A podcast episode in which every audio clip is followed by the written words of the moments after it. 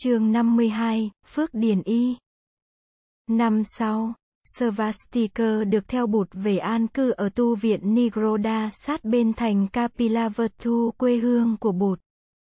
Bụt đã về quê trước mùa an cư bởi vì người nghe nói có sự xích mích và tranh chấp giữa hai nước Sakya và Koliya. Sakya là quê nội của Bụt và Koliya là quê ngoại của người. Hoàng hậu Mahamaya và công chúa Yasodhara đều có gốc gác từ Koliya. Hai nước đã chống nhau vì dòng sông Rohini. Số là năm ấy trời không có mưa, mà cả hai bên đều thiếu nước tưới ruộng. Mực nước sông Rohini cũng rất thấp, nước không đủ cho cả hai bên dùng, mà bên nào cũng muốn đắp đập dẫn hết nước sông về phía mình. Ban đầu chỉ là lời qua tiếng lại giữa nông dân hai phía. Sau đó, thì có xung đột, và đấm đá, rồi dân vệ, và cảnh sát hai bên nhập cuộc. Cuối cùng là binh đội hai nước dàn trận hai phía bờ sông. Tình thế trở nên gay cấn và nguy hiểm. Bụt muốn biết nguyên do của cuộc tranh chấp. Hỏi các vị tướng chỉ huy quân đội. Bụt được cho họ biết là vì phía bên kia khinh người. Xâm phạm tài sản và tính mạng bên này. Hỏi các nhà chính trị. Họ cũng trả lời tương tự. Không ai nói cho Bụt nghe nguyên do thật sự của cuộc tranh chấp. Mãi đến khi Bụt nói chuyện với các nông dân nghèo, người mới biết nguyên do thật sự của cuộc tranh chấp là nước tưới. Vốn có liên hệ thân tộc sâu xa với cả hai dòng họ Sakya và Kolia, Bụt sắp đặt được một cuộc gặp gỡ giữa các vị quốc vương. Một bên là quốc vương Mahanama, một là quốc vương Serpabuddha. Người xin với hai vị quốc vương thảo luận, để đi đến một cuộc hòa giải. Người nói rằng, trong một cuộc chiến tranh, ai cũng là người thua cuộc, dù là thua nhiều hay thua ít. Bụt hỏi, các vị đại vương, nước sông quý hơn hay mạng người quý hơn? Vua nào cũng trả lời là mạng người là quý hơn, mạng người là vô giá. Bụt nói, các vị đại vương, nước tưới là đầu mối của cuộc tranh chấp giữa hai nước. Nhưng nếu không có lòng tự ái và sự căm giận, thì sự tranh chấp về nước tưới sẽ không đủ để đưa tới một cuộc chiến tranh. Các vị đại vương chúng ta phải xét lại tâm ý chúng ta. Chúng ta đừng vì lòng tự ái và sự căm giận lẫn nhau mà làm tổn phí máu xương của dân chúng hai nước. Buông bỏ tự ái và giận hờn là chúng ta tháo gỡ được guồng máy chiến tranh. Giải quyết vấn đề tranh chấp về nước tưới không khó. Chúng ta chỉ cần ngồi lại thương thuyết với nhau. Có bao nhiêu nước trong dòng Rohini, thì ta chia cho cả hai phía. Dù nước không đủ cho cả hai bên, chúng ta sẽ tìm ra giải pháp, để bên nào cũng được thừa hưởng đồng đều số lượng nước tưới. Nhờ sự can thiệp của bột, mà hai bên đã đi tới một sự thỏa thuận về vấn đề nước tưới và thiết lập liên lạc ngoại giao thân tình như cũ. Quốc vương Mahanama khẩn khoản xin Bụt lưu lại trong một mùa an cư ở vương quốc Sakya. Bụt nhận lời. Đây là mùa an cư thứ 15 sau ngày thành đạo của Bụt. Sau mùa an cư ở Kapilavatthu, Bụt trở về miền Nam. Mùa an cư thứ 16. Người cư trú tại Alavi. Mùa an cư thứ 17. Người về tu viện Trúc Lâm. Mùa an cư thứ 18. Người ở Kolia. Mùa an cư thứ 19. Người lại trở về Rajagaha. Tại Rajagaha, từ mấy năm nay, Bụt ưa cư trú trên núi Jetrakuta. Một ngọn núi đá có hình dáng chim thú nên cũng được gọi là Thú Sơn. Vua Bimbisara thường hay đến viếng bụt và nghe pháp trên núi này. Vua đã cho xây bậc đá từ chân núi lên tới tịnh xá của bụt. Mấy cái thung lũng nhỏ đã được vua cho san bằng. Vua lại cho bắc cầu qua mấy thác nước. Xa giá tới chân núi. Vua đi bộ lên theo các bậc đá. Gần tịnh xá có một tảng đá lớn bằng cả mấy tòa nhà. Tịnh thất của bụt được xây bằng đá lấy ngay tại chỗ. Phía đông bắc tịnh xá, có một dòng suối chảy qua khe đá. Bụt thường giặt áo cà sa trên dòng suối này, và phơi áo trên một phiến đá khá lớn bên suối. Ngồi trước tịnh xá, vào những ngày quang đãng, Bụt thấy được cả kinh đô Rajagaha. Bụt rất ưa ngồi ngắm mặt trời lặn từ điểm nhìn này. Cảnh tượng mặt trời lặn ở đây thật huy hoàng và diễm lệ. Các đại đức lớn như Sariputta, Uruvela Kassapa, Moggallana, Apali, Divadatta và Ananda đều có tịnh xá riêng trên núi Linh Thứ. Trong vùng lân cận thủ đô Rajagaha đã có tới 18 cơ sở tu học quan trọng của tăng đoàn. Ngoài tu viện Trúc Lâm Venuvana và núi Linh Thứ Jechakuta, còn có những trung tâm nổi tiếng khác. Trong đó nổi bật nhất là Vaibaravana, Sapasundika Prakbara, Saptapanaguha và Indrasailaguha. Hai nơi sau là hai động đá lớn. Gần núi Linh Thứu, có tịnh xá của một vị y sĩ trẻ nổi tiếng tên là Jivaka. Vị y sĩ này là một trong những đệ tử tại gia thân cận nhất của Bụt. Jivaka là con của vua Bimbisara và của bà mệnh phụ Ambapali. Chàng học thuốc từ năm 14 tuổi tại Taxasila. Năm 15 tuổi, chàng đã được mẹ tới đón, đưa về tu viện Trúc Lâm, để viếng bụt. Năm nay Jivaka đã 26 tuổi, tốt nghiệp ngành y từ năm 23 tuổi. Jivaka đã trở nên một lương y nổi tiếng sau khi chữa lành cho nhiều người đã từng mắc những chứng bệnh hiểm nghèo. Jivaka cũng đã từng chữa bệnh cho vua Bimbisara. Từ mấy năm nay, Jivaka thường lui tới tu viện Trúc Lâm và núi Linh Thứu để chăm sóc sức khỏe của bụt và các vị khất sĩ. Vào đầu mùa lạnh, Jivaka cổ động các bạn cúng dường thêm y áo cho các vị khất sĩ. Để họ đáp, mà ngủ ban đêm, Jivaka cũng đã cúng dường bụt một bộ y. Vị lương y này không những lưu tâm đến việc trị bệnh, mà còn lưu tâm đến việc ngừa bệnh nữa.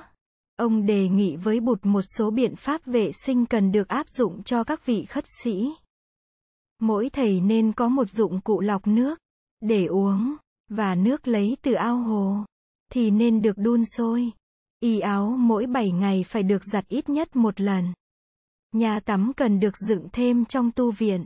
Thức ăn hôm nay không nên dành lại cho ngày hôm sau. Tất cả những điều Jivaka đề nghị, Bụt đều chấp nhận. Cúng dường cà sa đã trở nên một hành động rất phổ thông trong dân chúng. Có một hôm, Bụt thấy một vị khất sĩ trở về tu viện trên vai nặng chịu cả y áo. Bụt hỏi, thầy có bao nhiêu chiếc y tất cả? Lạy Bụt, con được cúng dường tất cả tới 8 chiếc y. Thầy cần dùng nhiều y đến thế sao? Lạy bột con không cần dùng nhiều y như thế.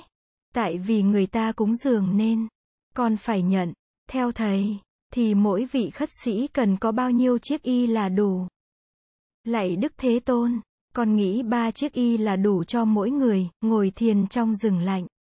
Hoặc ngủ nghỉ ban đêm dưới gốc cây. Mà có được ba y, thì đã là đủ ấm. Bụt nói, tôi cũng nghĩ như thầy vậy.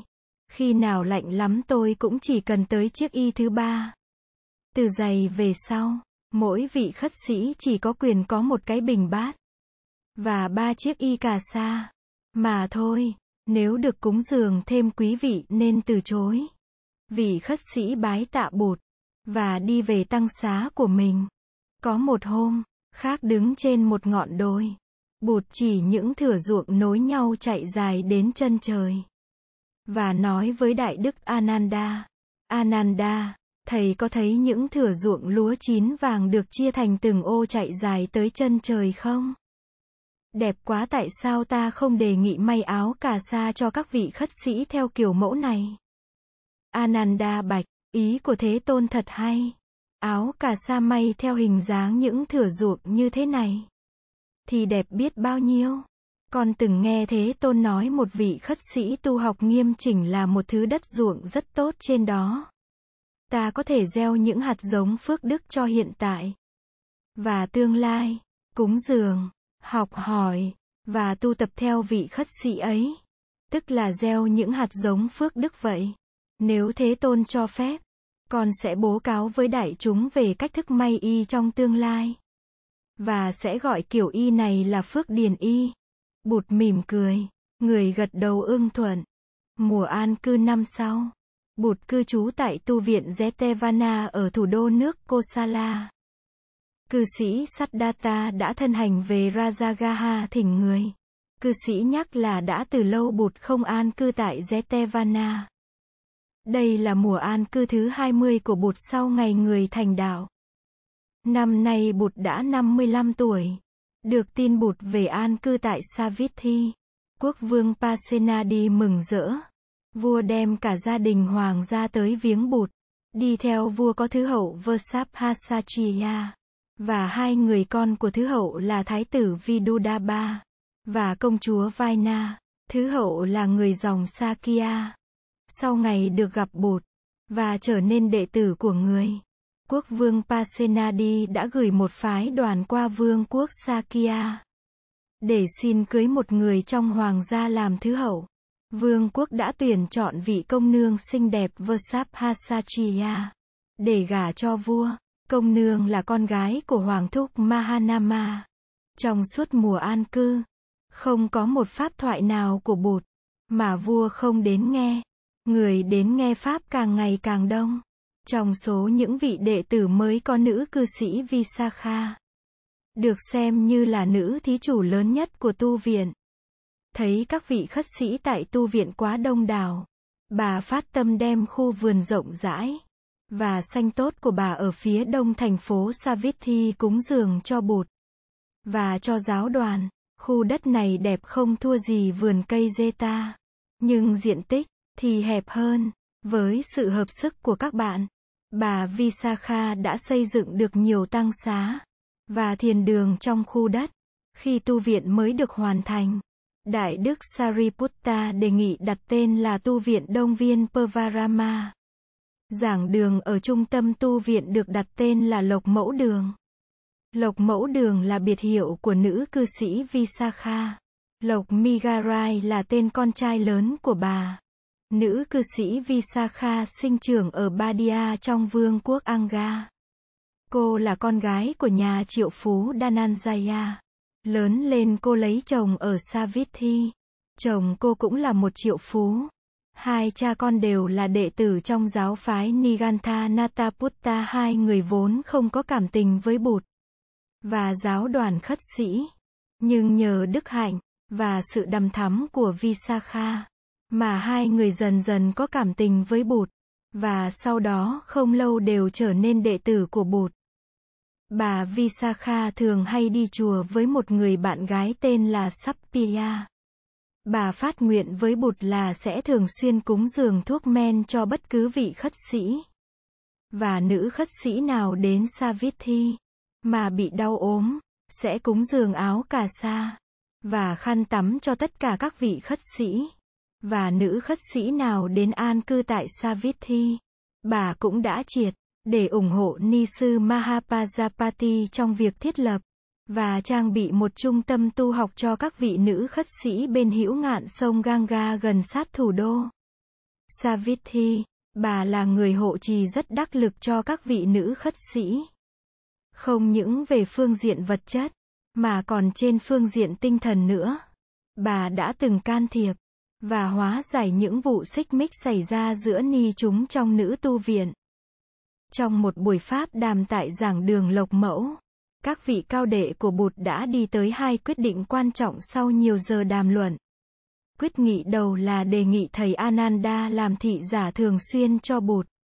Quyết định thứ hai là từ nay về sau, cứ tới mùa an cư, thì thỉnh Bụt trở về Savithi. Đề nghị đầu là do Đại Đức Sariputta đưa ra. Đại Đức nói, Sư huynh Ananda là người có trí nhớ bền bỉ nhất trong chúng ta. Trí nhớ của sư huynh thật là lạ lùng. Trên trần gian này không ai bì kịp.